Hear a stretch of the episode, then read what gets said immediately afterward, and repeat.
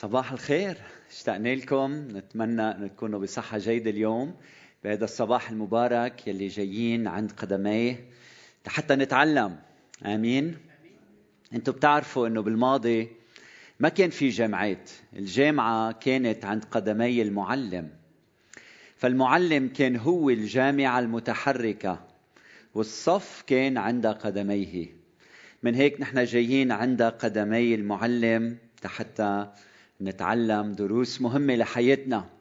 فأنا بصراحة خايف على كنيسة يسوع، مع أنه ما إلي حق خايف لأنه الراعي حي وقائد الكنيسة هو الرب يسوع المسيح، لكن بصراحة بلكن خايف على كنيسة يسوع أنه ما تكون عم بتعيش عند قدمي يسوع بل عم بتعيش عند قدمي موسى. خايف على كنيسة يسوع أن تكون عم تتشرب من ثقافة المجتمع أكثر مما أنها تتشرب ثقافة الملكوت. خايف على كنيسة يسوع أن تكون عم تشبه تلاميذ موسى ومش تلامذة المسيح بهيدي الأيام. من أجل ذلك موضوع اليوم هو تكملة لما ابتدأناه السنة الماضية حول إنجيل متى. أنتم بتعرفوا قلنا بدنا ندرس كل الإنجيل، وصلنا لمتى 5 يمكن وما كملنا لأنه انتهت السنة، وتكملة لشعارنا عند قدميه اليوم. من أجل ذلك موضوعي هو أنا أعيش عند قدمي يسوع أم قدمي موسى. الآية المفتاحية لنا اليوم هي متى، إنجيل متى الفصل 5 والعدد 20. فرح أخذ وقت اليوم، هيدي وعظة تعليمية، فأخذوا إن شاء الله يكون معكم كتابكم المقدس إذا عم تسمعونا من بيوتكم. تحية لكم جميعا بأشغالكم، صلاتنا أن الرب يبارك هالكلمة لكم كمان. فجيب كتابك، جيب ورقة وقلم، خذ ملاحظات لأنه اللي رح أقدمه اليوم هو شيء مهم جدا جدا. مكتوب بمتى 25 الرب يسوع عم بيقول إنكم تبهوا إن لم يزد بركم على الكتبة والفريسيين لن تدخلوا ملكوت السماوات. ومن بعد هيدي الآية الرب يسوع المسيح يضع أمام الكنيسة مجموعة من التعاليم الأخلاقية يلي بتبدأ إذا كتابكم مقدس معكم من متى 5:21 لنهاية الفصل 7، يلي برأيي لازم نقريها باستمرار وباستمرار ونحفظ هالآيات ونتعلمهم ونتشبع فيهم ونعيشهم بحياتنا لأنه هن أساس كتير مهم لحياة الكنيسة. فعظة اليوم بتلخص هيدي التعاليم الأخلاقية المهمة جدا لحتى تكون انتبهوا بمثابة أساس أخلاقي لحياة كنيستنا، خصوصاً إنه عدد كبير من الناس عم يسمعوا عنا وناس عم تحضر معنا باجتماعاتنا العديدة وزوار عم بيزورونا. فلازم تعرفوا ونعرف كلنا الأساس الأخلاقي يلي منبني عليه حياتنا وسلوكنا بهيدي الأيام. الأسبوع الماضي قدمت لكم أساس له علاقة بالعبادة وبالصلاة، الصلاة الربانية، هذا هو الأساس. اليوم بدي أحكي عن أساس أخلاقي، وإذا الرب عطانا عمر وكان مناسب أسبوع الجاي رح أحكي عن أساس عقائدي لحياة الكنيسة. فأنا وعم علم اليوم خلينا نسأل نفوسنا بينما أشرح، أأنت من تلاميذ أو تلامذة موسى أو تلاميذ المسيح؟ وكل نقطة بعظتي هي نقطة بعظة الرب يسوع المسيح، فرح أخذهم وحدة ورا الثانية لفحص نفوسنا. أولاً في موضوع القتل، بالنسبة أخوتي لفرعون وأتباعه بالقديم والشعوب الوثنية القتل كان يحدث بطريقة عشوائية جداً. أما تلاميذ موسى فكان عندهم مبدأ مختلف تماماً، كان عندهم وصايا الله، كان عندهم الوصية اللي بتقول لا تقتل لا تقتل، ومنشوفها بالكلام الموجود قدامنا بمتى 5:21 ومن قتل يكون مستوجب الحكم. لكن انتبهوا بقى الانتقام بالقتل موجود بين الشعب، شعب الله كان بعده عم يقتل وفي انتقام بالقتل، وهيدا الشيء كان ما بيمجد الله. والسبب هو أنه القتل هو ثمرة لنبتة مليئة بالسموم. هيدي النبتة هي الحقد والكراهية والغضب يلي بتولد القتل. فشو الحل؟ الحل هو أنه بدنا نقلع هيدي النبتة المليئة بالسموم. فالمسيح إجا قالنا أنه القتل يبدأ في القلب. لما أنت بتقول لخيك يا أحمق أنت قاتل نفس، لما تفكر بهالطريقة وتحتقر غيرك، هيدا الشيء بيقولك إلى أن تقتل الآخرين. فإجا المسيح قالنا لازم نقلع هيدا النبتة من أصله. شو الحل إذن؟ الحل هو أنه ما تحتقر خيك، ما تغضب على خيك. طب كيف؟ وبعظة الجبل قدمنا الحل. الحل هو بإنك أيها التلميذ ليسوع المسيح إنك تبادر بالمصالحة قبل خدمة العبادة، تبادر بالمصالحة قبل أفعال العبادة تبعك. وبيقول بمتى 5:23 إذا جيت عم بتقدم قربانك على المذبح وتذكرت إنه على خيك عليه شيء عليك، اللي روح اترك قربانك هونيك ورجع من أورشليم على بيتك وتصالح مع خيك وبعدين تعا وقدم عبادتك. فيسوع عم يؤمر تلاميذه اليوم بادر في المصالحة. أمين. فهل أنت من تلاميذ موسى أم من تلامذة المسيح؟ إذا كنت من تلاميذ موسى رح تضلك عم تحكي عن الوصايا ومش قادر تطبقها. إذا أنت من تلاميذة المسيح بتفهم أهمية المصالحة يلي بتحميك من الغضب، بتحميك من الكره، وبتحميك من القتل. ثانيا في موضوع الزنا، بالنسبة للشعوب القديمة الوثنية كانت العلاقات الجنسية أمر يحدث من دون ضوابط ملموسة، لدرجة أنه ببعض القبائل كان ما تعرف هذا الولد ابن مين، يمكن تعرف أمه لكن ما بتعرف مين بيه. أما تلاميذ موسى كان عندهم الشريعة والتعليم وكان عندهم الوصية يلي بتقول لا تزني. لكن لما منتأمل بحياة هذا الشعب منشوف أنه عمليا كان الزنا منتشر. لماذا؟ أخوتي، لأنه الزنا زهرة سامة لنبتة هي الشهوة. فإذا ما بتعالج الشهوة أنت بتعيش حياة فيها زنا. من أجل ذلك قال المسيح إن من نظر لامرأة ليشتهيها، قولوا معي، فقد زنى بها في قلبه. فيسوع عم بيقول الشهوة هي النفق.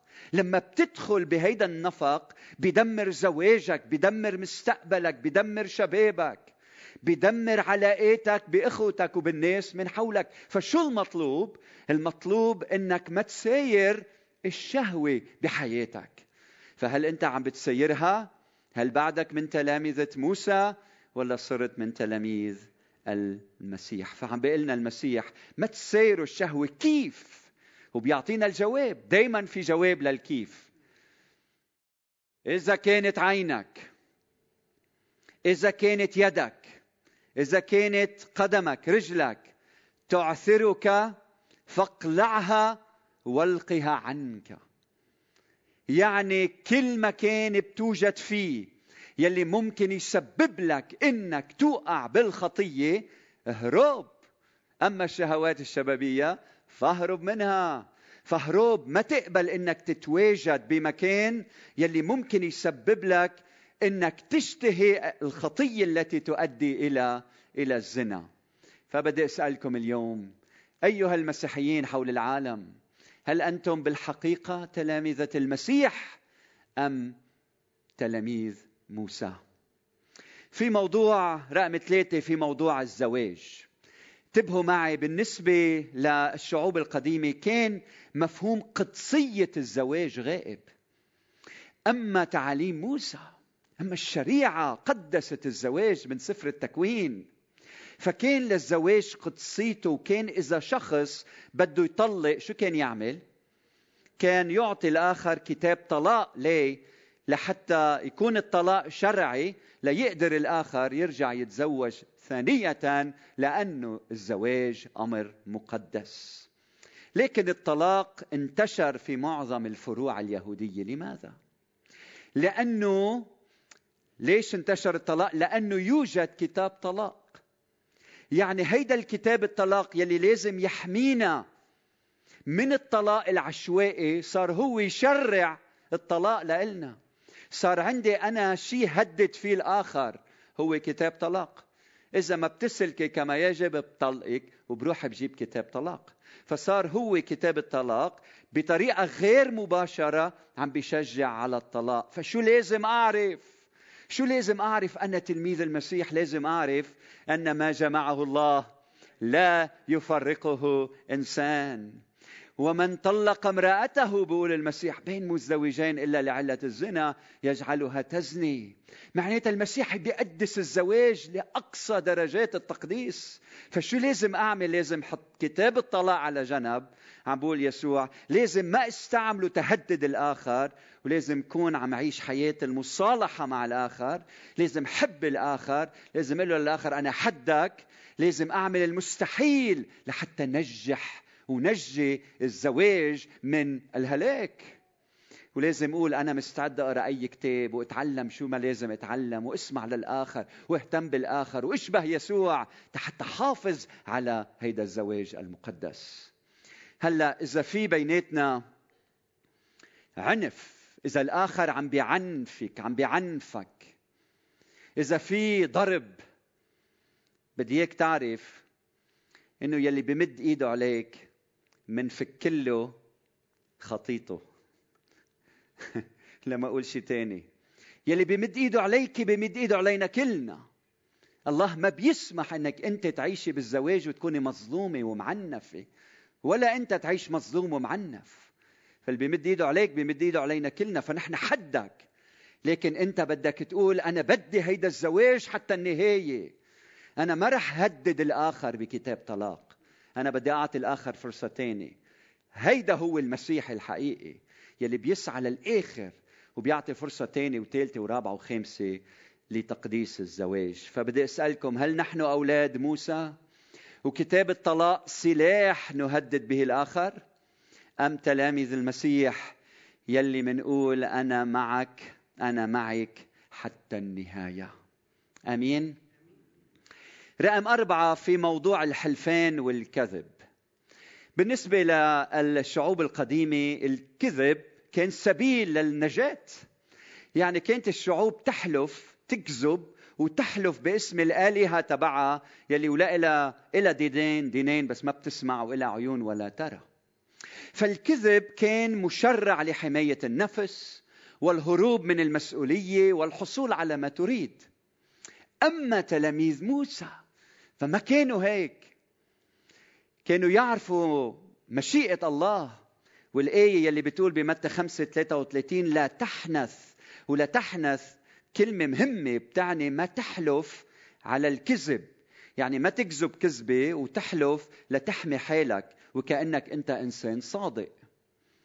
فشو صار؟ صرنا نحلف لكن عن صدق، لأنه مش لازم نحلف عن الكذب. فصرنا نحلف، بعد شوي صرنا نحكي نصف الحقيقة ونحلف، بعدين صرنا نحكي ربع الحقيقة ونحلف، بعدين صرنا نكذب وتعودنا على الحلفين. فدخلنا بدائرة مفرغة يلي عودتنا على الحلفين، وصرنا لما منكذب منحلف تنغطي الكذبة. فكيف ننجو من ذلك؟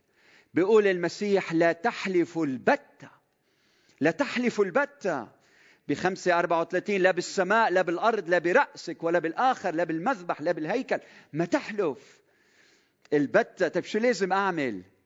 شو لازم أعمل؟ ليكن كلامكم نعم نعم ولا لا، وما زاد على ذلك فهو من الشرير. فاليوم صرنا نسمع أنه مؤمنين بيسوع بيحلفوا. وحياتك كن عم يحكي كلمة جملة وبقول لك وحياتك هيك صار. تذكروا أنه يسوع علمنا ليكن كلامكم نعم لا ولا لا. فهل أنت من تلاميذ المسيح ولا تلاميذ موسى؟ في موضوع الانتقام أخوتي، بالنسبة للشعوب القديمة كانت هيدي الشعوب تنتقم بشكل عشوائي. يعني تقلع لي عيني، بقلع لك العينتين. انتبه، بتقطع لي ايدي بقطع لك الايدتين. بتقتل لي بقرتي بقتل لك زوجتك. فكان العنف، كان الثأر يصير بطريقة عشوائية. أما تلاميذ موسى اتعلموا مبدأ الإنصاف والعدالة، عين بعين وسن بسن. بيخذ لك حمارك بتخذ له حماره، متى 5:38. لكن في التطبيق دخلوا في دائرة مفرغة من الانتقام. ليه؟ لأنه لما الشخص يكون عم بيقاوم الشر لأنه مظلوم، ممكن هو يعمل الشر بالآخر ويكون هيدا الشر أكبر. فأحيانا نحن منقاوم الشر بشر أكبر، وهيدي المشكلة. مندخل بدائرة مفرغة من فعل الشر، وبيعمل لي هيك بعمل له هيك، بعدين بيعمل لي أكتر بعمل له أكتر وأكتر وأكتر، ومندمر بعض ومندمر مجتمعاتنا، والأحزاب بدمروا بعض وبلدان بدمروا بعض. ليه؟ لأنه عم نقاوم الشر بالشر. طيب شو الحل؟ كيف منكسر هذه الدائرة؟ منكسرها من خلال المسامحة. فمن ضربك على خدك الأيمن حول له الآخر، مرة واثنين وثلاثة. هلأ إذا زاد فينا نحكي بالموضوع، لكن أنت المبادرة تبعك مبادرة المسامحة في كل حين. فاليوم ربنا عم يأمرك أنك تسامح. وتعلمنا الأسبوع الماضي كيف كل يوم نصلي ونقول له يا رب اغفر لنا ذنوبنا كما نحن نغفر لمن أخطأ وأساء إلينا. فهل نحن أبناء موسى عين بعين أو أبناء يسوع؟ شعارنا المسامحة. طلع بالشعوب حول منا، طلع بالناس حول منا، شو شعارهم؟ الثأر أم المسامحة؟ هلأ رقم 6 في موضوع المحبة. بالنسبة للشعوب القديمة الوثنية البدائية، كان مثل ما بتعرفوا الأخ ينقلب على خيه، ينقلب على خيه لحتى يأخذ الحكم، لحتى يحصل على الميراث كان يقتل خيه. والجار شو كان يعمل؟ كان يتعدى على أرزاق جاره. أما تلاميذ موسى ما كانوا هيك، اتعلموا من موسى أنه ما يكونوا هيك. اتعلموا تحب قريبك وتبغض عدوك. تحب قريبك، لكن في مشكلة هون. بركي إذا جارك قريبك بالمسافة عم يتصرف كعدوك، هل هو جارك أم عدوك؟ بتصير تفكر أنت وتقول إيه جاري، لكن عم يتصرف معي كعدو، وبتبلش أنت تبغض عدوك في حياتك اليومية. أما تلاميذ المسيح الحقيقيين اتعلموا من سيدهم إنه ما يدخلوا بهيدا النفق يلي فيه بيميز الناس، وإنت معي ولا إنت ضدي، إنت عدوي ولا إنت صديقي، وبيصير واحد يفكر ويشك باللي حواليه. اتعلموا من سيدهم إنه يحبوا الكل، لدرجة يسوع علمهم شو؟ أحبوا أعداءكم. ونقطة على السطر، يعني تطلع بكل إنسان حول منك بعين المحبة. وإذا هو عم بيعاديك أنت كيف بتعامله؟ بمحبة. طيب كيف عمليا؟ باركوا لعينيكم. عمليا باركوا في الصباح، لعنك باركوا، لعنك باركوا 100 مرة، شوف كيف بيتغير. باركوا لعينيكم، أحسنوا إلى مبغضيكم. من لوقا هي جاي، صلوا لأجل الذين يسيئون إليكم. صلي من أجل هود الناس. فبدي أسألك اليوم، هل أنت بتصلي ليلي بيحبوك فقط؟ عظيم، أنت من تلاميذ موسى. وهل بتصلي لأعدائك ولكل الناس من حول منك؟ نعم، أنت من تلاميذ الرب يسوع المسيح. رقم 7 في موضوع العطاء. أخوتي، أنا اليوم عم حط قدامكم مثل ما قلت لكم الأساس، مبادئنا الأخلاقية. من هيك بدي إياكم تنتبهوا لهالتعليم كله. هودي الأساس، فاونديشنز. في موضوع العطاء بالنسبة للشعوب القديمة الوثنية الرومانية، يمكن كمان بتعرفوا هيك، كانوا الناس يعطوا عطايا أو هبات لمشاريع اجتماعية لكسب ود الناس لحتى ينتخبونا بكرة بالانتخابات. بتعمل أعمال ومشاريع خيرية. أما تلاميذ موسى فتعلموا من موسى ومن الشريعة ومن ربنا أهمية مساعدة المحتاجين والفقراء. كان يهمهم الفقير والمحتاج والأرملة واليتيم، وكان الكتب المقدسة بتدعيهم أنه يقوموا بهذه الأمور مثل ما بتعرفوا. ولكن أيضاً تلامذة موسى بأيام المسيح تأثروا بالشعوب الأخرى وصاروا بحسب متى 6:1 يصنعوا أعمال برهم قدام الناس لكي ينظروهم. شو هدف العطاء؟ هدف العطاء الخير، هدف العطاء تساعد، هدف العطاء الآخر، صح؟ هدف العطاء الخدمي. لكن لما بتصير تعطي قدام الناس بيتحول هذا العطاء أنانية، لتبين حالك ولتقول إنه الناس يقولوا أنت شو كريم. فلحتى ما ندخل، لحتى المعطي ما يدخل بنفق مظلم يغذي فيه الأنانية والكبرياء وشوفة الحال ويصير مرائي يعطي القليل ويتكلم الكثير. شو قال المسيح؟ قال المسيح 6:1 لا تصنعوا أعمال بركم قدام الناس. كيف؟ شو لازم أعمل؟ متى 6:3 متى صنعت صدقتك إلا تعرف شمالك ما تفعل يمينك لكي تكون صدقتك في الخفاء، فأبوك الذي يرى في الخفاء هو يجازيك علانية. فبدي أسألك، أنت من تلاميذ موسى يلي عاصرن الرب يسوع المسيح، ولا أنت من تلاميذ يسوع الحقيقيين في عطائك؟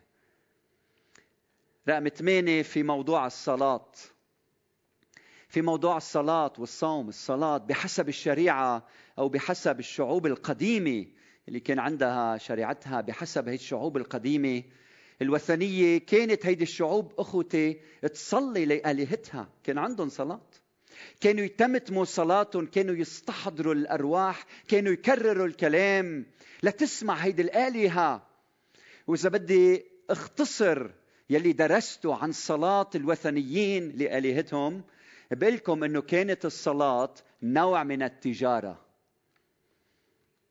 بين المصلي وبين الآلهة. أما تلاميذ موسى فتعلموا مبدأ الصلاة، فهموا أنه الله بي وكيف لازم نصلي له ونتقرب منه. ولكن يبدو أنه البعض منهم تأثروا بهيدي الشعوب وصاروا يكرروا كلام باطلا كالأمم متى 6:7، وكانوا يطولوا صلواتهم لأهداف شخصية وأرباح مالية، كل ما يصلي زيادة تاري كل ما يعطوه مصاري أكثر. وكانوا يحبوا أن يصلوا متى 6:5 قائمين في المجامع. دخيلك طلب مني صلي هون، طلب مني أقدم رسالة من هنا، خليني أوقف بين الناس وأحكي لهم، خليني أثر على الناس بطريقة أو بأخرى. فكان يهمهم يوقفوا بالشوارع وبالأماكن لتقف هيدا الشخص شو تقي، كيف بيصلي، لك ببلش ما بيخلص ساعة ساعتين صلاته، كلها لأهداف خاصة. فدخلوا، انتبهوا معي، بنفق خطر جدا، هو التفاخر، هو الاستعراض في الصلاة. صارت الصلاة مسرحية لإظهار للآخرين أنه أنا يلي عم صلي بهز المكان، أنا بقدر أشفي، أنا بوقع الناس، أنا بخرب الدنيا، أنا قوي في صلاتي، أنا بطل في صلاتي. والله ضد التفاخر، الله مش ضد الصلاة الجماعية أنك تقف وتصلي من أجل المريض والمتألم أبدا، الله ضد التفاخر والاستعراض الباطل. وبقول المسيح بمتى 6:8 لا تتشبهوا بهم، أباكم يعلم ما تحتاجون إليه قبل أن تسألوه. بدك تصلي، ادخل بهدوء مخدعك، سكر بابك بينك وبينه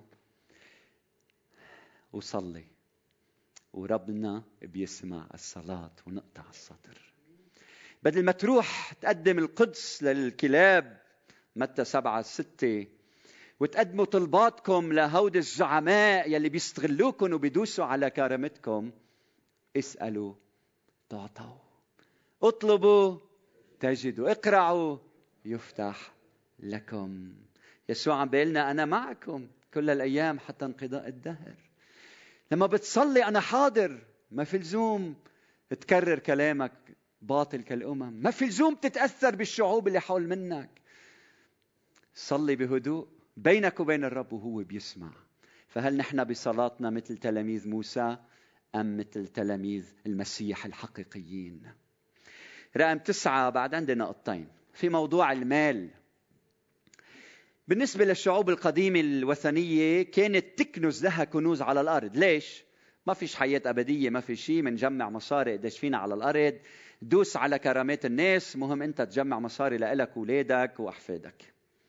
وطبعا تلاميذ موسى أيضا لأنه الغنى والازدهار هو من بركات الرب، فكمان تأثروا بفكرة تكديس المال.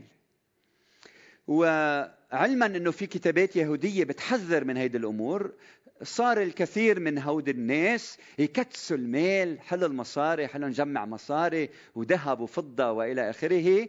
لكن القصد من هالبركات الإلهية لما الله بيعطيك المال مش إنك تكدسه، إنما تستخدمه في ملكوته. فاللي صار إنه صار الصدأ يفسد المعادن النقدية، والسوس يفتك بالأوراق النقدية والصقوق. وبدي أسألكم، شو بتفيد عطايا الرب إذا منضبها بالخزنة ومنسكر عليها؟ شو بتفيد؟ بتصير طعام للدود وللصدي. فهيدا الشيء بحزن قلب الله. فلحتى ما ندخل بهيدا النفق، نفق الفساد والسرقة والظلم من أجل تحصيل المال، علمنا يسوع وقال بمتى 6:19 وما بعد: لا تكنزوا لكم كنوزا على الأرض. طب شو بنعمل؟ قال اكنزوا لكم كنوزا في السماء. هل هيدا بيعني انك تكون مسرفا؟ ابدا، مش هيك عم علمك. هل هيدا بيعني ما تخبي قرشك الابيض ليومك الاسود؟ ابدا. هل هيدا بيعني انه ما تعمل حساب الغد؟ ابدا، مش هيك عم اقول. المسيح هون عم يتكلم قروب البيت، متى 6:22-23، الكلام عن عين الشريرة. العين الشريرة يعني انتم بهالشرق بتعرفوا شو يعني، العين الحسود يلي بدها لنفسها كل شيء، يلي كل شيء بتشوفه بدها تمتلكه لذاتها ونفسها. كل شخص بتشوفه، كل فرصة عندها اياها لحتى تمتلك شغلة بتجرب تاخد لنفسها. المسيح ضد هالروح لأنه هو خلقنا على صورته للعطاء. من هيك بده ايانا يكون عنا هيدي العين البسيطة. كلمة بسيطة يعني الكريمة في السياق. طب كيف بيكون عندي عين كريمة؟ بقول المسيح ب6:21: لأنه حيث يكون كنزك هناك يكون شو؟ قلبك. يعني أنت اليوم قلبك موجود بكنزك. شو هو كنزك؟ هل قلبك موجود بالخزنة؟ هل قلبك وين قلبك؟ هونيك يكون، هونيك. وين كنزك هونيك قلبك. يعني إذا بقول لك كل نهار كن كريم كن كريم كن كريم كن كريم وقلبك بالخزنة، ما راح تكون كريم. من هيك كلمة الله بتقول: يا بني أعطني قلبك.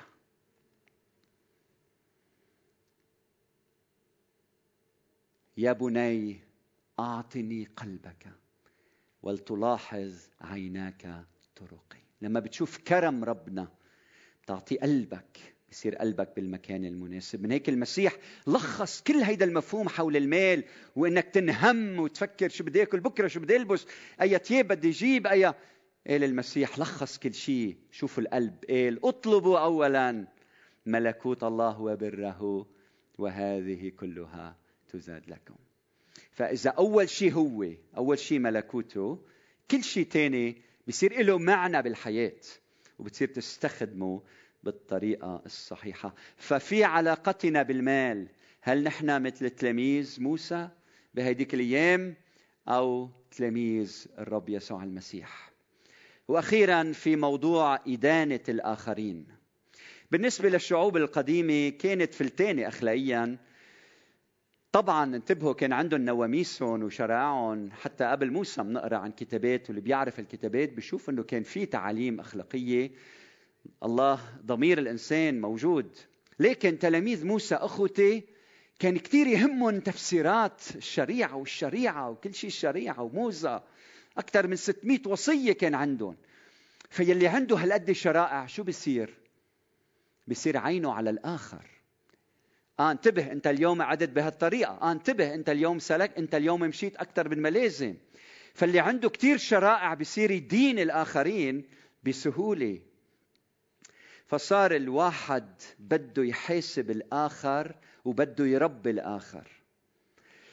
وخاصة أنه في كتابات يهودية بتركز على أهمية أنه اليهود التقي لازم دايما يقبل أن يصحح، فصار في شعور أنه كلنا بدنا نصحح بعض، أنت غلطان وأنت غلطان وما بيسوى هيك وما بيصير هيك، وصار الواحد يدين الآخر. صار الإنسان مش عم بحكي عن شخص حدا ظلمه بده يروح ياخد حقه بروح على المحكمة أو روح يحكي معه، لا، أنا عم نحكي عن شخص يلي صار بيراقب الناس، كيف بيقعدوا، كيف يجلسون، كيف يتكلمون، ماذا يفعلون، وبيصير يدينهم واحد ورا التاني. لما بتعمل هيك أنت عم تدخل في دائرة مفرغة، عم تدخل في نفق مخيف رهيب يدمر حياتك وعلاقاتك، لأنه بتصير إنسان مرائي، بتتغاضى عن خطاياك وهمك بخطايا الآخر، ما بتلاحظ حالك لأنه بالك بغيرك. فشو المطلوب؟ عم بقول المسيح التفت لنفسك، شوف الخشبة بعينك قبل ما تتطلع بالآخر، التفت لنفسك واشتغل على حالك. تلاميذ المسيح يراقبون نفوسهم باستمرار، فبدي أسألك اليوم، هل أنت بتراقب غيرك؟ فأنت تلميذ الشريعة. وهل أنت بتراقب نفسك وبتفحص نفسك في ضوء كلمة الله؟ أنت تلميذ الرب يسوع المسيح الحقيقي. هيدي الوعظة إذا عم بتقول هيدي لغيري، تلاميذ موسى. إذا بتقول هيدي الوعظة لإلي، حكمة لإلك هالكلمة، يعني أنا بدي أكون من تلاميذ المسيح. بالنهاية هلأ بدي أختم، تأملوا هيدي العظة، تأملوا فيها كجبل. بكعب هالجبل كانت الشعوب الوثنية عايشة. إجا موسى شو عمل فيهم؟ بتعليمه صوت الله لإله، كلام الله، رفع هيدا الشعب الوثني يلي ما كان عنده شريعة كما يجب، رفعه إلى وسط الجبل. قيل لكم، رفع الناس إلى وسط الجبل، علم عن المحبة، علم عن العدالة، عين بعين، سن بالسن، بالوقت اللي الشعوب كانت فوضى. فرفع هالشعوب الوثنية إلى وسط الجبل. بعدين إجا المسيح وارتفع بنا إلى رأس الجبل. قيل لكم أما أنا فأقول. فكل واحد بيجي من بعد الرب يسوع المسيح بيخدنا نزول، بنيزلنا لتحت. فنحن اليوم مع يسوع على رأس الجبل. أنتوا بتعرفوا أنه أتباع موسى كان عندهم شرائع ونواميس ووصايا.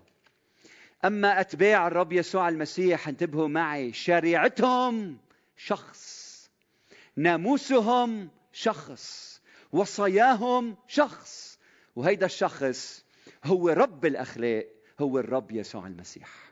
ولما الرب يسوع المسيح يدخل على قلبك، ولك الأخلاق بتزهر من وجهك. لما يسوع المسيح رب الشرائع كلها بفوت على قلبك بالروح القدس، ولما يكبر فيك بتبلش الأخلاق تظهر بحياتك. نحن ما بدنا شريعة، بتعرفوا ليه؟ لأنه يسوع شريعتنا. نحن ما بدنا لائحة بالوصايا، لأنه يسوع هو رب الوصايا كلها. لما بيقعد بالقلب رب المحبة بيسكن فينا، ولما تتعلم تحب مثل ما هو حب بتطبق كل الوصايا. كل شيء مطلوب منك تسمح لهالروح يسكن فيك. كل شيء مطلوب منك كلمة وحدة، بلكن شو هي؟ الاستسلام. ونقطع السطر. خلونا نحن رؤوسنا بالصلاة. بدي أدعيك اليوم إنك تستسلم ليسوع، إنك تعطي حياتك ليسوع.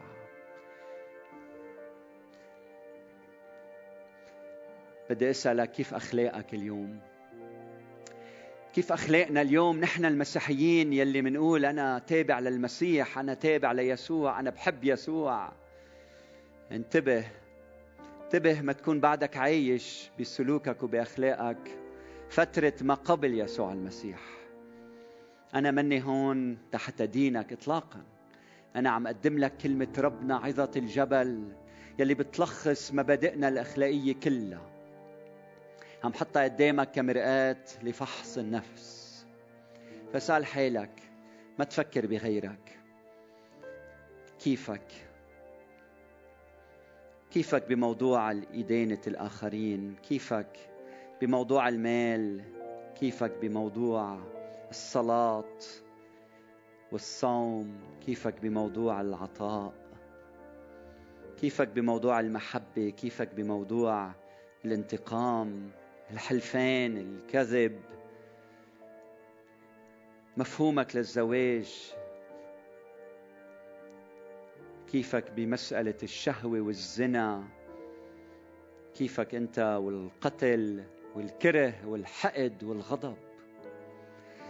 هودي كلهم قالنا المسيح: إن لم يزد بركم على الكتبة والفريسيين لن تدخلوا ملكوت السماوات. ولأنه ما فينا ندعي اللي فيه يسوع المسيح إلى قلوبنا. فأقول معي أنت وعم تسمعني: أيها الرب يسوع المسيح أدخل إلى قلبي، يا منبع الشرائع كلها أدخل إلى قلبي، يا منبع الوصايا كلها أدخل إلى قلبي. يا روح الله قول معي: نقيني، غسلني، طهرني من الماضي كله،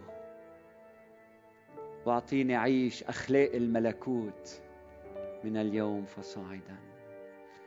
نحن وعم نرنم ونسبح هلا، أرجوك بحالة الصلاة بينك وبين الرب خد نعمة من إلهنا. الله بده يرحمك، يسامحك، بده يملأك بالنعمة يتبعها نعمة، لحتى تمتلئ من ثمر أخلاقي يمجد اسمه المبارك، باسم المسيح آمين.